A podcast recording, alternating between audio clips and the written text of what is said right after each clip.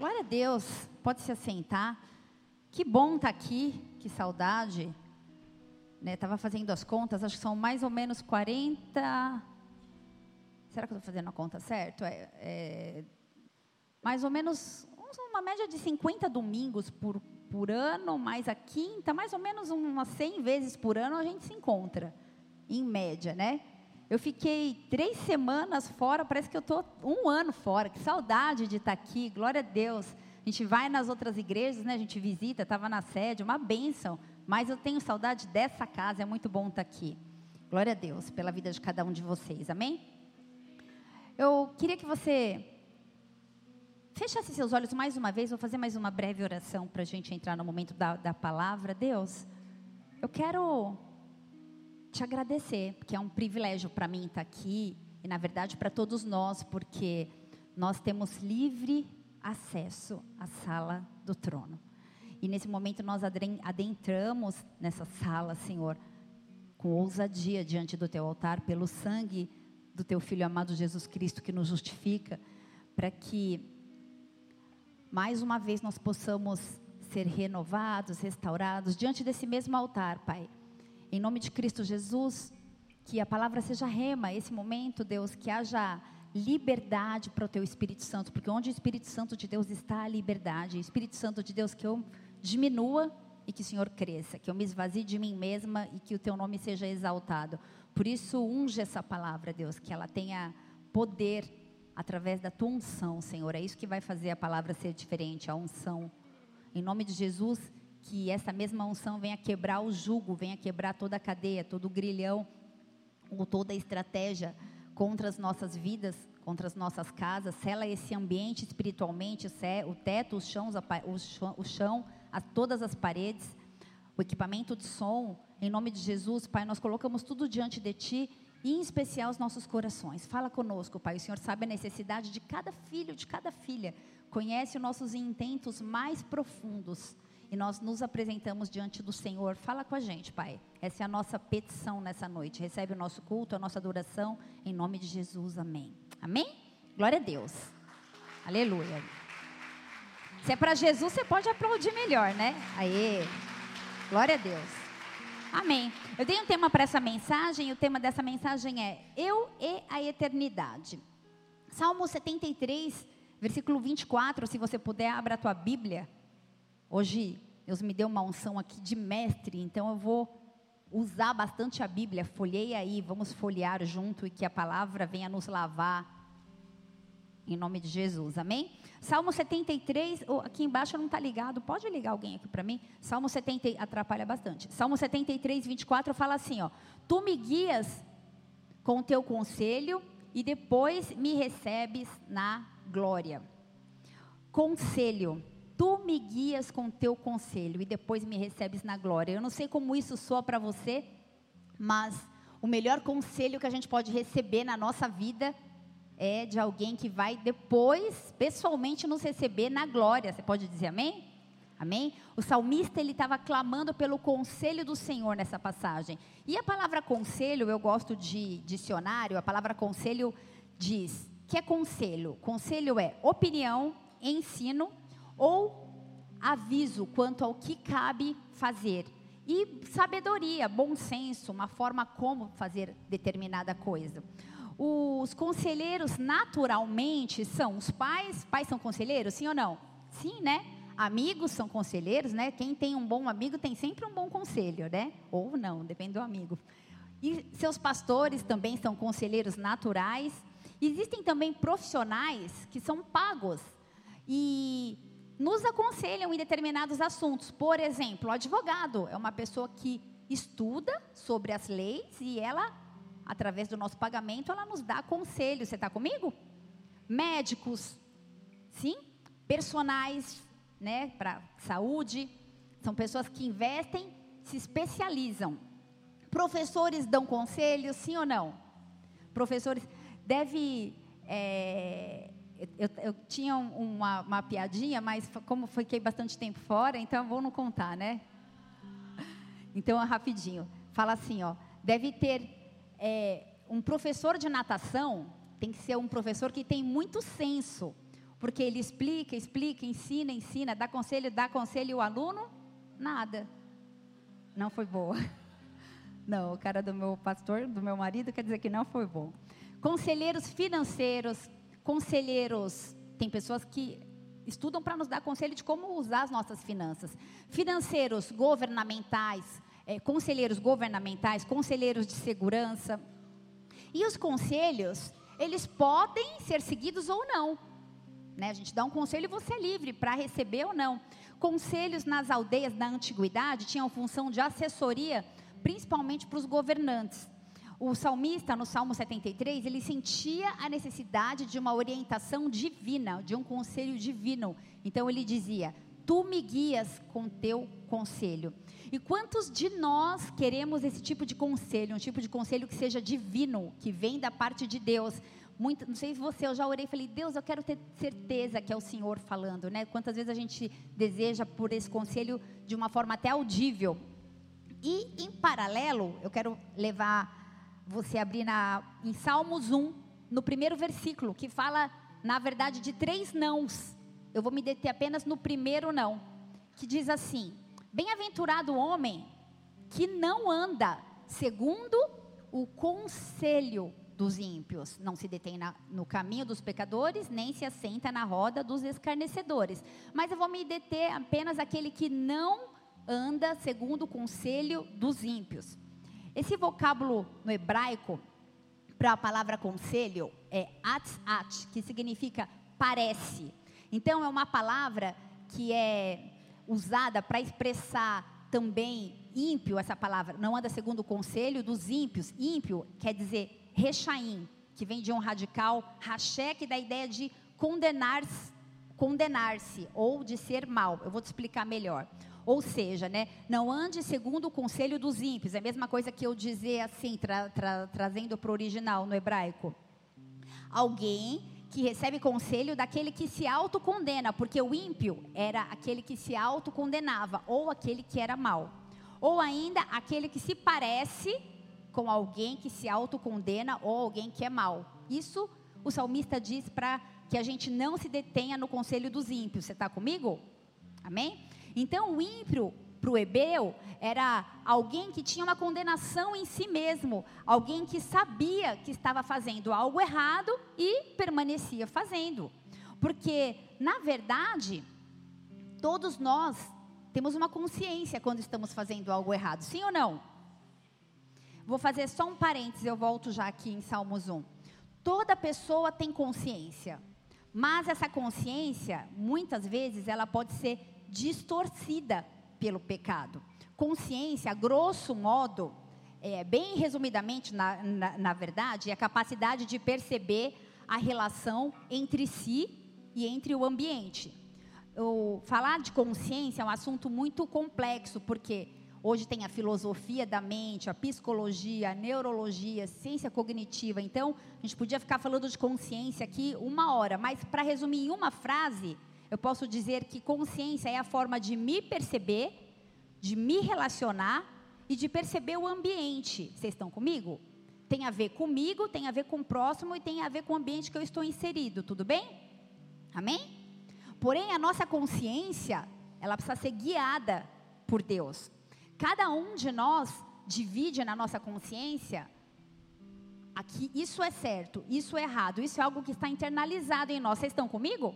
Amém? Algo que está internalizado em nós. Isso é bom, isso é ruim, isso é certo e é errado. E nós mesmos nos, nos pautamos, nos, né, nos avançamos ou não dentro desse conceito de, da, da nossa própria consciência.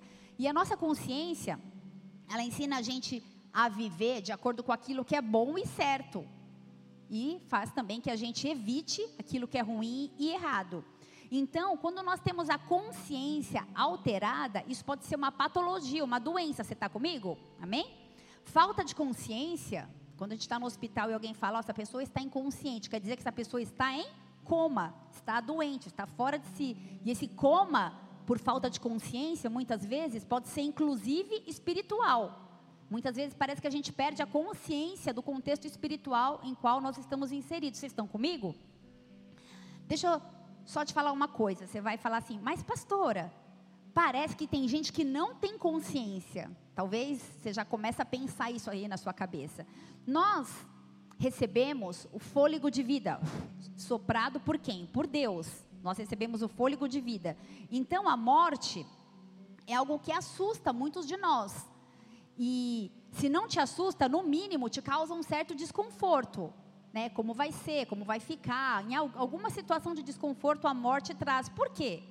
Porque nós recebemos de Deus, no seu plano original, a condição de sermos eternos. Nós recebemos um fôlego de vida para toda a eternidade. Aquilo que fez com que isso se rompesse, com que isso fosse, pelo menos momentaneamente, pausado, foi o meu e o seu pecado, amém? Então, nós somos criados para a eternidade. E esse simples fato de sabermos que nós vamos partir um dia, causa uma estranhez, não é parte do plano original. Então, a gente tem uma consciência de vida, sim ou não? A gente tem uma consciência de vida, e a vida é o plano perfeito de Deus. E a morte física, no caso, não é o plano ideal de Deus, não era assim que era para ser, pelo menos no, no, no princípio. Eu ainda estou falando de consciência.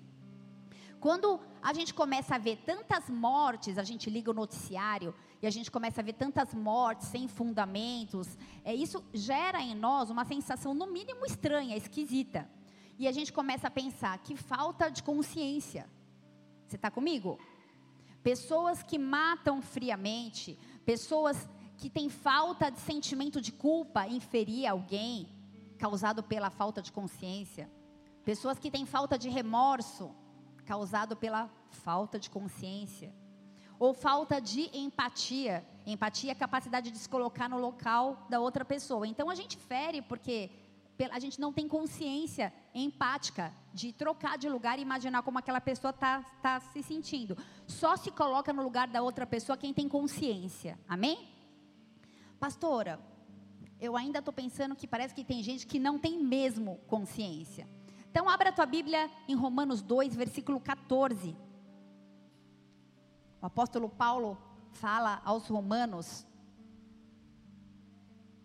inclusive está entre parênteses também essa passagem, e fala assim: De fato, quando os gentios que não têm a lei praticam naturalmente o que ela ordena, tornam-se lei para si mesmos, embora não possuam a lei, pois mostram que as exigências da lei estão gravadas em seus corações. Deixa eu ver como que está aqui. Eles mostram a norma da lei gravada no seu coração, testemunhando a consciência e os pensamentos mutuamente, ora acusando, ora defendendo-os. Romanos 2, nessa passagem, muitos é, o apóstolo Paulo ele dá um chacoalhão em nós, né? Porque às vezes a gente pensa assim, eu nunca aprendi isso, mas nós temos a lei de Deus gravado em nosso coração. Essa passagem ela fala para ímpios. Então, muitos de nós falamos assim: minha vida, minhas leis, minhas regras. Você pode até achar isso, mas mesmo quem não conhece a Deus pode conhecer as leis de Deus. Porque o apóstolo Paulo falava para um povo que era gentil. E como a gente falou, um povo que era ímpio, que era mal em sua própria conduta. E a consciência, a minha e a sua, ela pode tanto te acusar quanto te defender. Porém, todavia, contudo, cada pessoa tem uma consciência diferente. Não existe uma consciência igual à outra. E nós precisamos aprender que Deus, ele valoriza o que é certo. Então, como saber a minha consciência, porque eu posso achar minhas leis, eu acho isso, eu penso assim. É importante estabelecer na, na nossa mente, primeira coisa, dois princípios. O padrão é de Deus. O padrão de uma consciência aprovada é o padrão de Deus. Não tem muito a ver o que eu acho ou o que você acha. Você está comigo? Diga assim: Deus é bom, Deus é fiel e Deus é justo. Esses princípios, dentro desses princípios que nós vamos ser julgados, inclusive a nossa consciência. Deus vai julgar cada um de nós a partir da lei que nós mesmos transgredimos, que nós mesmos transgredimos. Quando o apóstolo Paulo falava aqui aos romanos, o argumento central do ensino ou do conselho dele era que Deus julga o homem por critérios diferentes. isso para mim, de tudo que eu vou falar essa noite para você é o mais importante. Nós seremos julgados com medidas diferentes, com critérios diferentes. Por quê? Porque somos diferentes, porque temos consciência diferente, porque nascemos em lugares diferentes, porque nós nos relacionamos conosco e com o ambiente de forma diferente, porque somos diferentes um do outro, amém? Você pode dizer amém? Graças a Deus que somos diferentes. O que Deus faz justo diante de um judeu e também diante de um, de, de um gentil, as medidas são completamente diferentes. Alguém que recebeu um conhecimento, um, uma revelação acerca de Deus e da Sua palavra, não vai ser julgado da mesma forma. Por isso que a palavra diz que a gente vai ter surpresas quando a gente chegar no céu. Você entende isso? Posso ouvir um amém? Então, apenas Deus tem a medida, apenas Deus sabe como vai julgar cada um de nós no dia do, do, do juízo. Não cabe a mim ou a você falar assim: Fulano, Fulano não foi salvo. Nós não temos essa qualificação para falar das pessoas, porque nós não sabemos a medida do julgamento de Deus acerca daquela situação. Você está comigo? Na verdade, a gente não vai poder dizer no dia do juízo assim: ah, eu não sabia, ah, não deu tempo, ah, eu não entendia, porque Deus sabe plenamente qual é a medida da sua consciência, o que lhe foi revelado e o que não lhe foi, o que você entende e o que você não entende, e assim vai ser o seu juízo. Você está comigo? Ele conhece o nosso interior, ele conhece a nossa consciência, ele conhece o nosso entendimento. 1 Samuel, versículo, capítulo 16, versículo 7, não precisa abrir, fala assim: O Senhor não vê como o homem, o homem vê a aparência, mas o Senhor vê o coração. Quando eu falo coração, é o intento, são as intenções mais profundas. O coração é o centro da alma, são as intenções mais profundas do centro da nossa alma. Romanos 2, versículo 1, fala assim: É indesculpável o homem quando julgas, a quem quer que seja, porque no que julgas o outro, a ti mesmo te condenas, pois pratica as mesmas coisas que condena. Nós somos indesculpáveis, nós não temos a mínima. Indesculpável é algo sem perdão, você está comigo? Nós não temos a plena condição de julgar ninguém. E quantas vezes nós caímos em quê? Em julgamentos, em conceitos, em opiniões errôneas acerca de determinadas pessoas. E a gente não tem o entendimento da consciência dela, você está comigo? Amém? Estou sendo clara? Posso ouvir um amém? Então, no final das contas, todos nós somos indesculpáveis porque nós não temos a absoluta incapacidade de cumprir qualquer tipo de lei, seja a lei de Moisés ou seja a lei da nossa própria consciência. Quantas vezes nós colocamos regras e leis que nós mesmos não conseguimos cumprir? Você está comigo? Agora eu vou fechar o parênteses falando aqui da consciência, vou voltar lá para Salmos 1, amém? Salmos 1, então, o conselho dos ímpios. Falamos de quê? Quem tem conselho com o ímpio tem o quê? Comunhão com o ímpio, comunhão com o mundo, com as trevas, se parece com aquele que pratica iniquidade, com as trevas, com aquele que conscientemente pratica para a perdição. Porque nós temos consciência quando estamos fazendo algo errado, sim ou não? A gente tem percepção de um caminho quando nós estamos trilhando.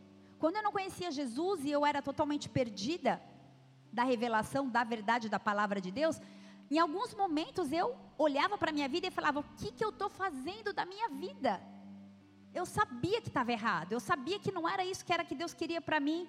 Então, a gente sabe, e posso te falar, Deus sabe que você sabe. Deu para entender? Ele sabe a medida certa que você sabe.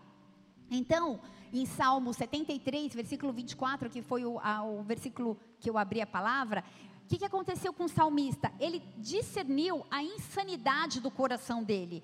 Ele entendeu que se ele não fosse arrastado rumo a um conselho de Deus, ele estaria perdido e jamais ele chegaria à glória. Então, com certeza, ele afirmou: me guia e eu vou, ser, eu vou recebido na, na, na glória, porque o coração do homem é enganoso. E ele tomou a decisão de buscar o conselho de Deus para começar a guiá-lo dali para frente.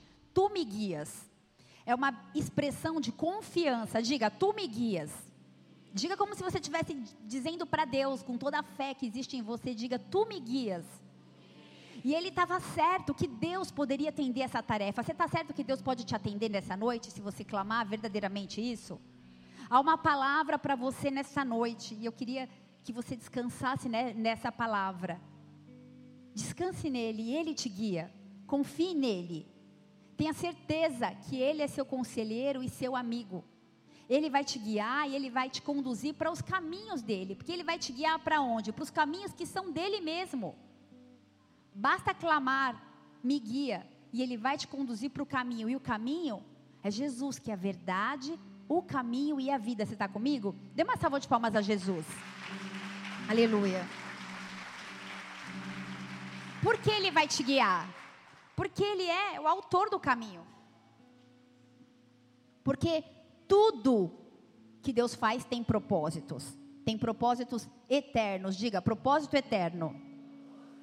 E olha para a pessoa que está do seu lado e fala assim: Você foi criado, use esse dedo de profeta que Deus te deu. Você foi criado com destino, com propósito da parte de Deus, da parte de um pai de amor.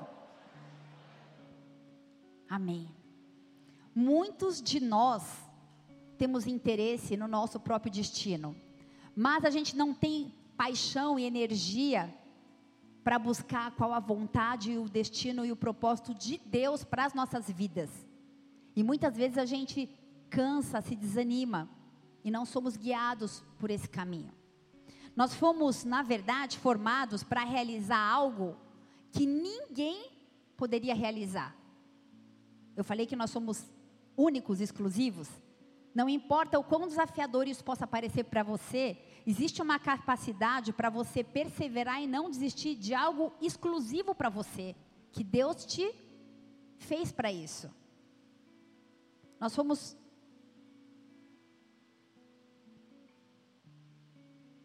desenhados, era essa palavra que eu queria achar. Nós, nós fomos desenhados para um propósito tão grande, tão maior que a gente não consegue imaginar. Mas se nós formos guiados e descansarmos em Deus, nós vamos receber a revelação do plano dele para mim e para sua vida. Posso ouvir um amém? E ele vai te renovar, ele vai renovar suas forças, ele vai te fortalecer, ele vai te manter de pé.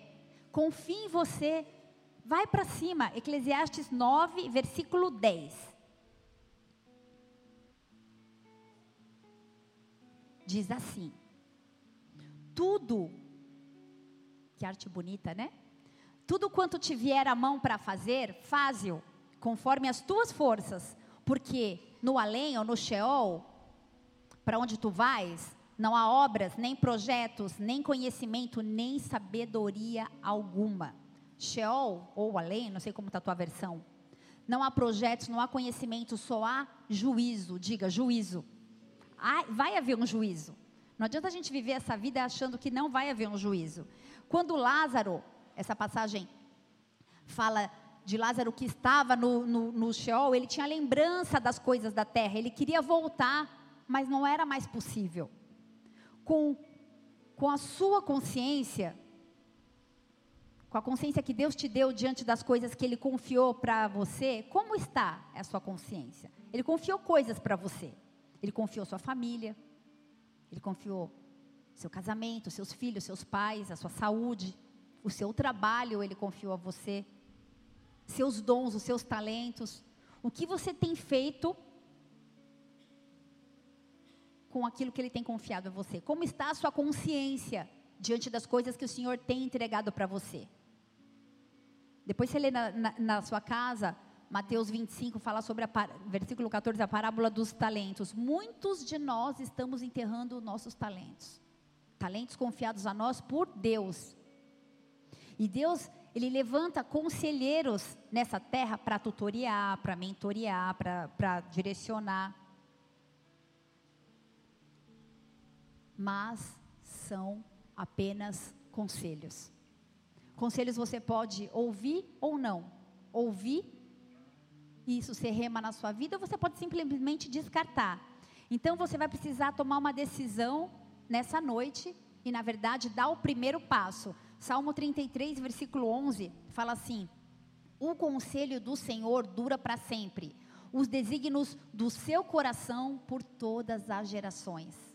O conselho do Senhor, ele dura para todo sempre. Deus trabalha na história, interagindo com o homem, usando homens, usando pessoas, por todas as gerações. Ele começa com uma pessoa, depois ele usa outra, depois ele usa outra. Está tudo interligado e tudo tem um propósito. Posso ouvir um amém? Com Deus tudo tem sentido, tudo tem propósito, nada pode interferir nos propósitos de Deus. Isaías 14, versículo 24 diz assim: Assim como pensei, assim sucederá, e como determinei, assim será efetuado. Se você tem andado por aí, talvez perdido, ou talvez completamente perdido, sem saber se vem, sem saber se vai, com muitas dúvidas acerca de si mesmo, acerca da sua consciência, dos seus pensamentos, busque conselhos. É bíblico. É bom. Salmos 1, Bem-aventurado o homem que não anda segundo o conselho dos ímpios. Aonde você tem buscado os seus conselhos? Nem se detém no caminho dos pecadores, nem se assenta na roda dos escarnecedores. Antes tem seu prazer na lei do Senhor e nesta lei medita dia e noite. Será como árvore plantada junto a ribeiros de águas, o qual dá o seu fruto no tempo certo. Essas folhas não cairão e tudo o que fizer prosperará. Tudo o que fizer prosperará. Eu não gosto muito de pregar apenas um evangelho triunfalista, um evangelho de, de prosperidade. Eu sei que existe cruz, que existe perseguição, que existe solidão, que existe solitude, mas existe prosperidade. A palavra me garante que se eu ouvir os conselhos do Senhor e não me assentar, não escutar os conselhos, andar no caminho do Senhor e, e, e me sentar, sabe em que roda? Dos louvadores. Eu fui procurar no dicionário qual era o antônimo de escarnecedor e apareceu lá, louvadores. Em vez de eu me sentar com os escarnecedores, eu me sinto com aqueles que louvam a Deus. Eu faço uma escolha. Este vai prosperar. Não está prosperando? Está escutando conselhos? Está andando no caminho? Está na roda dos louvadores? Então é só uma questão de tempo e haverá essa prosperidade, amém? Tudo a palavra diz que tudo que você fizer vai prosperar. Eu quero te dar ainda um segredo: dará frutos na estação certa, ou seja, no tempo certo. Mas o segredo é: as folhas não caem. Mesmo que o outono chegue, as folhas não caem. Sempre haverá vida. Você está comigo? Vai haver fruto, vai haver colheita. Para haver colheita tem que haver o que antes? Trabalho, semeadura arar, plantar, ou seja, trabalhar, diga, trabalhar. E como eu disse anteriormente, o Senhor tem para mim e para você um plano de eternidade. Ele tem propósitos comigo, com você, de geração em geração. Há um trabalho a ser feito, há um plano a ser cumprido. Isso não é coisa de homens, é coisa do alto. Isso não vem de mim, vem do Senhor. A palavra trabalho em hebraico quer dizer avodar que pode ser traduzida por uma grande responsabilidade, ou uma ocupação, ou uma tarefa, e é isso que o Senhor tem para você. Esse é o teu desígnio, trabalho, uma grande responsabilidade, ou ainda um desejo responsável. Cada ser humano vem para a terra com um propósito que pesa sobre a mim e sobre a sua vida. É como um grito do nosso coração, como um clamor de um propósito de Deus que fala assim: eu nasci para fazer algo, algo que eu não vou deixar de cumprir. Sabe quando você tem a sensação que está faltando alguma coisa, está tudo bem, mas tem uma lacuna, um vazio, tem algo faltando, quer dizer que nós estamos fora do propósito, do desenho, do projeto de Deus. Sabe por quê? Pergunta para o seu vizinho, por quê? Porque é uma sensação inconsciente da falta do cumprimento do propósito. Nós precisamos cumprir esse propósito e nosso inconsciente nos cobra. Porque esse é o desenho, o plano original de Deus.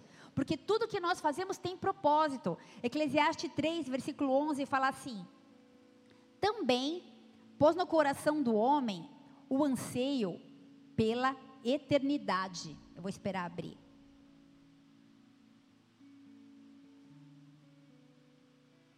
Também pôs no coração do homem o anseio pela eternidade. Mesmo assim, este não consegue compreender inteiramente o que Deus faz. Está comigo? Existe dentro de nós um anseio da eternidade. A gente não não consegue discernir e entender por causa do pecado. Existe algo que estava primeiro em Deus, porque nós somos imagem e semelhança dele, amém? Estava primeiro nele, o propósito estava primeiro nele, e como nós fomos criados por meio dele, para ele, esse propósito foi gerado em mim, você, você está aí? O propósito é dele. Sabe quando a gente canta? Porque dele, por meio dele, para ele são todas as coisas, tudo é por causa dele. Dele, por ele, para ele, por meio dele, todas as coisas. Todas as coisas. Nunca foi sobre nós. Nunca foi sobre o que a gente pode fazer. Tem a ver com o projeto dele.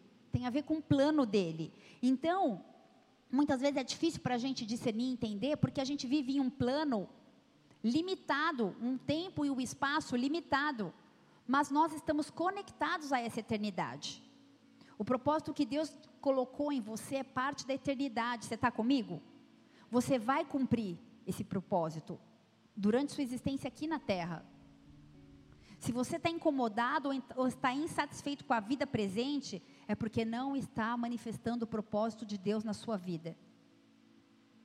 Isaías 46, versículo 9.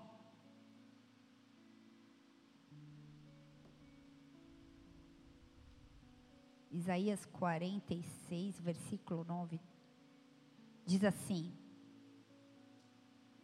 Lembrai-vos das coisas passadas,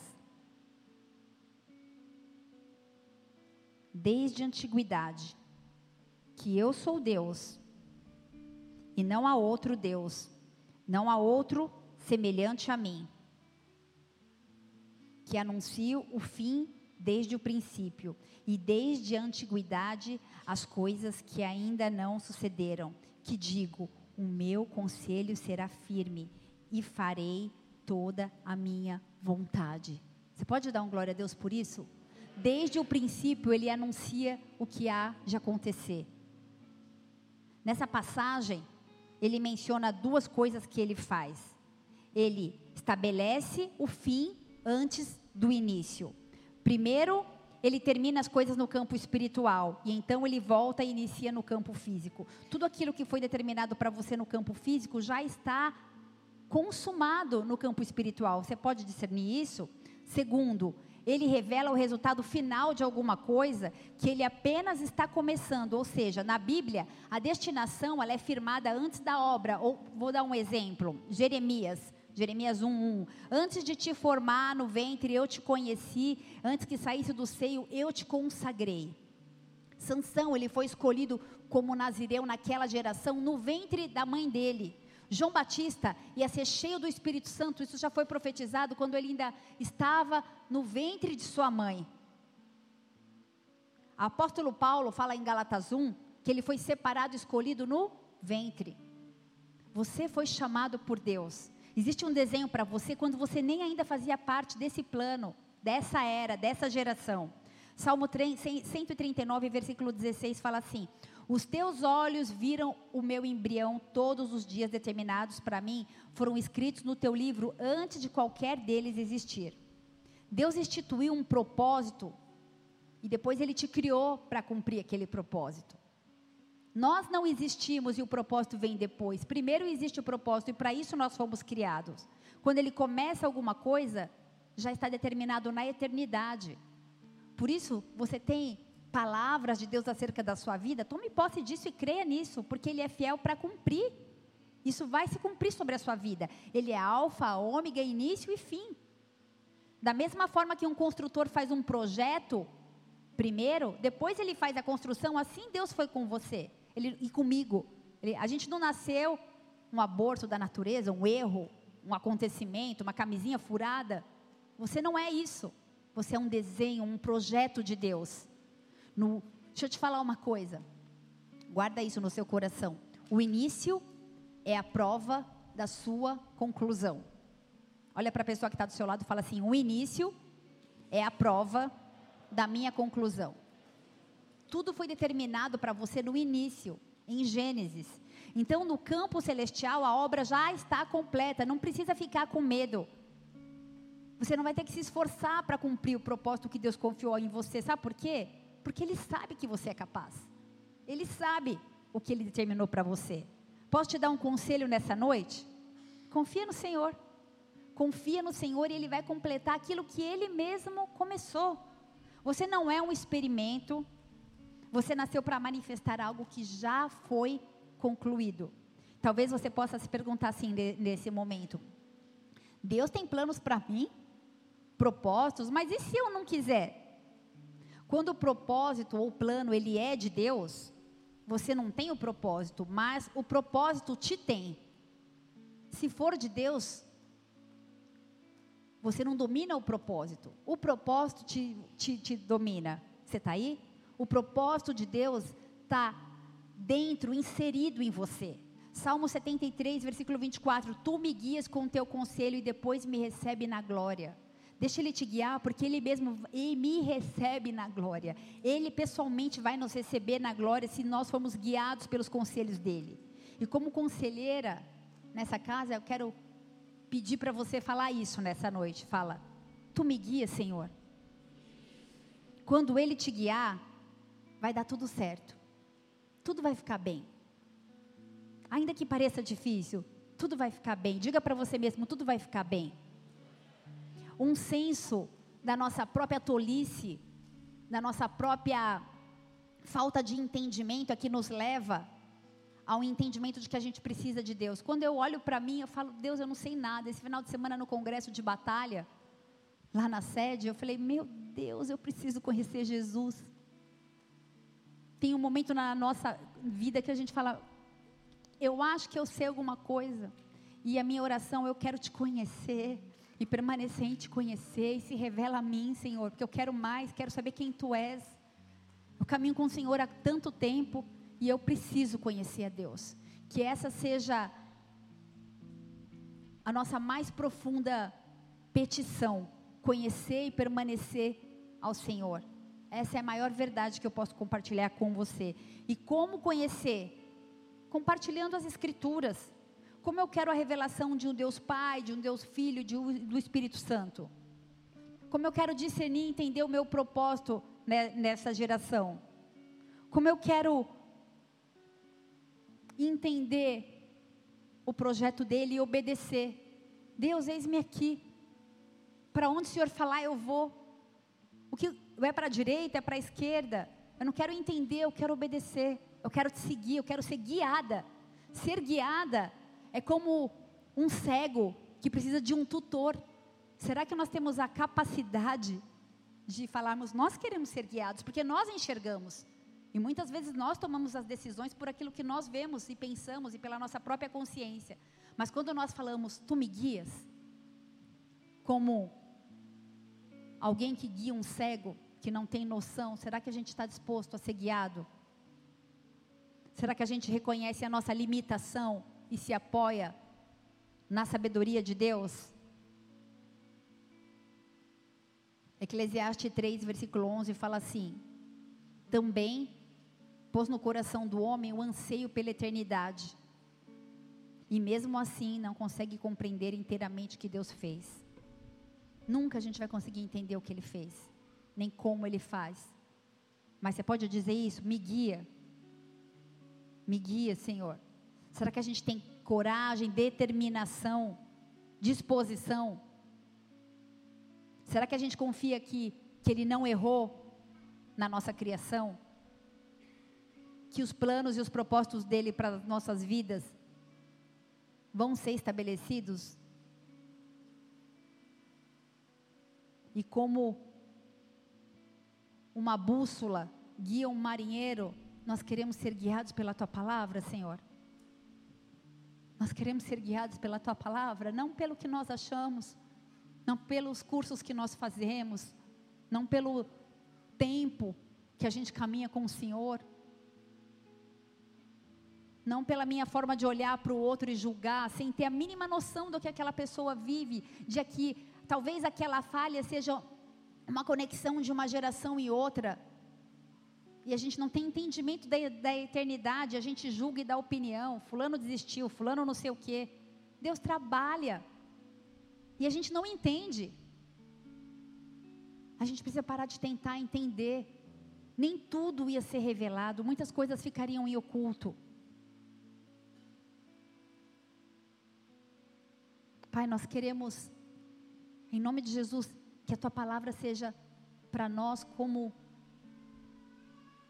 um guia. Se você é essa pessoa que quer ser guiado pelo Senhor, baixe a sua cabeça, feche seus olhos. Enquanto você usa esse tempo para meditar e para pensar em Deus, não se distraia. Na verdade, esse é o momento mais importante do culto. Aonde tudo que você ouviu começa um efeito de ebulição dentro de você. Você quer ter a sua consciência baseada e respaldada na soberania de Deus, nos planos de Deus ou nos seus planos? Você quer ser obediente? Ainda que você não entenda. Pai, nós temos livre-arbítrio para seguir o conselho. Nós apresentamos também diante do teu altar essa noite o livre-arbítrio. Queremos ser guiados, Pai, como alguém que não enxerga, como alguém que não sabe de onde veio e nem para onde vai, mas alguém que confia nos teus desígnios e nos teus planos. Existem pessoas cansadas, desanimadas, opressas, condenadas pela sua própria consciência ou por um juízo que não é o juízo de Deus, por uma opressão, por uma intimidação. Mas nessa noite o Senhor vem trazer um conselho. Espera no Senhor confia nele. Ele tem um projeto. Ele é um arquiteto, ele é o construtor. E ele tem estabelecido esse projeto sobre a rocha que é Jesus Cristo. tudo que você precisa fazer para que esse projeto, esse plano não desmorone, é fundamentar isso na palavra de Deus e na verdade de Jesus Cristo. É decidir seguir esse caminho e trilhar esse caminho. Nós queremos uma revelação de quem o Senhor é e dos projetos do Senhor para nós. Espírito Santo de Deus, vai ministrando cada um de forma individual aquilo que eles têm trilhado, a culpa, o jugo, a falta de consciência, a falta de base com a verdade, traz uma revelação Traz um desenho do teu pro projeto, do teu plano. E na autoridade do nome de Jesus eu declaro que ele vai se cumprir. Olha para pessoas que estão cansadas, pessoas que não conseguem mais entender o sentido do seu trabalho, nem da sua família, que estão cheios de culpa porque têm a sensação de não estar dando conta. E vem restaurando, Senhor para que eles possam permanecer e perseverar em Ti. Espírito Santo de Deus, sonda corações, toca pessoas.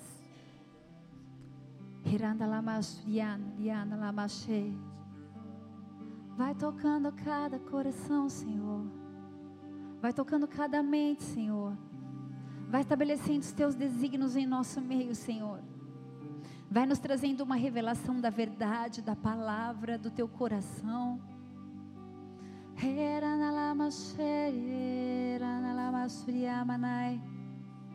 Um propósito da criação. Um conselho para onde você deve. Ele te traz nessa noite. Como fazer. Por isso, lance fora todo medo, toda aflição, toda angústia. Espírito Santo de Deus, se move aqui neste lugar. Quebra toda cadeia, toda sentença. Traz o desenho do trabalho. Ele se alegra com o fruto do penoso trabalho. E você vai colher os frutos. Nós vamos adorar o Senhor. E eu queria que você usasse esse tempo para meditar, para pensar acerca da, da sua consciência, em que ou no que você tem respaldado os teus caminhos Quais são os teus planos para daqui cinco anos? Onde você vai estar daqui cinco anos? Pense em você daqui cinco anos.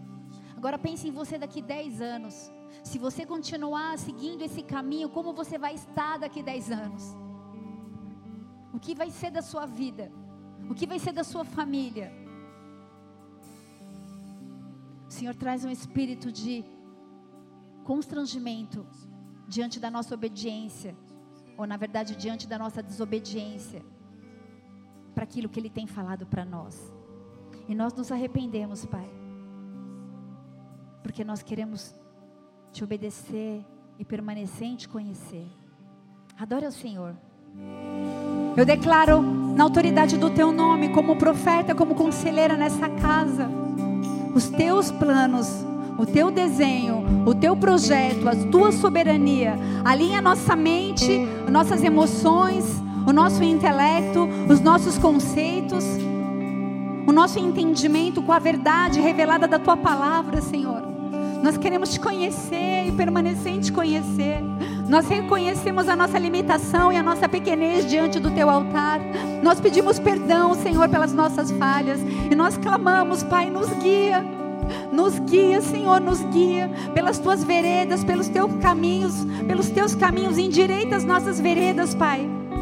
Em nome de Jesus, olha para as pessoas que não estão conseguindo, para filhos e filhas que têm tentado e têm se sentido fracassados. Você não é um fracasso. Você não é um fracasso. O Senhor tem planos para a sua vida grandes. E Ele te coloca por cabeça. E Ele te chama para sentar junto a príncipes e princesas. E Ele te coloca em lugares altos. E em nome de Jesus, nada vai, nada vai ocupar o lugar do Senhor na tua vida. Toma posse disso. E nessa noite que haja conserto e restauração e alinhamento. Em nome de Jesus, eu libero isso sobre a sua vida. E se você está aqui, se você deseja reconhecer Jesus Cristo como o único caminho, como seu Senhor e Salvador. Conhecer Jesus como Salvador é fácil porque nós entendemos que Ele morreu na cruz e o sangue dele nos justifica. Mas como Senhor, é alguém a quem nós nos submetemos e alguém a quem nós queremos obedecer, inclusive os planos dele. Por isso nós abrimos mão dos nossos planos pelos teus e queremos chamá-lo de Senhor verdadeiramente, não de uma forma religiosa, não uma forma que nós estamos acostumados, mas vem ser o nosso Senhor Jesus, vem ser o nosso Senhor, além do nosso Salvador, o nosso Senhor, nós nos rendemos diante de Ti, diante da Tua soberania, da Tua grandiosidade, nós nos rendemos a Ti, Senhor. E se você deseja isso, repita comigo essa oração, diga Senhor Jesus. Senhor Jesus. Eu quero declarar. Eu quero declarar. Com toda a minha fé. Com toda a minha com fé. toda a minha força. Com toda a minha força. E com todo o meu entendimento. E com todo o meu entendimento. Que não há outro Deus além de ti. Que não há outro Deus além de ti. E somente a ti. Que somente a ti. Eu me submeto. E eu, te, eu me submeto. Eu me submeto. E eu te chamo, eu te chamo nessa noite, noite para ser o meu único e exclusivo, e, exclusivo, e, suficiente, e suficiente, Senhor e Salvador. Senhor e Salvador. Escreve meu nome Escreve meu no, nome livro da vida, livro da marca vida. minha história, Marca minha muda história. minha sorte, Muda minha sorte. e me envia para o teu plano E me envia para o teu plano. propósito, teu porque eu sei que a tua vontade para minha vida, pra minha ela é boa, ela é ela é agradável e e ela é perfeita. e é. Em nome de Jesus, Pai, em nome de Jesus, sonda corações sinceros nessa noite que fizeram essa oração e marca, Deus, essa história. Marca histórias, Pai. Eu repreendo toda estratégia de Satanás de te chamar de fracassado, de trazer um espírito de incredulidade, de te falar de novo essa oração, você não vai conseguir. Eu declaro em nome de Jesus que os planos dele não vão ser frustrados na sua vida. Ele é fiel para completar a boa obra que ele mesmo começou, autor e consumador da sua fé. Em nome de Jesus, se você crê nisso para a sua vida, dê uma salva de palmas. Exalte o nome dele. Fique de pé no seu lugar.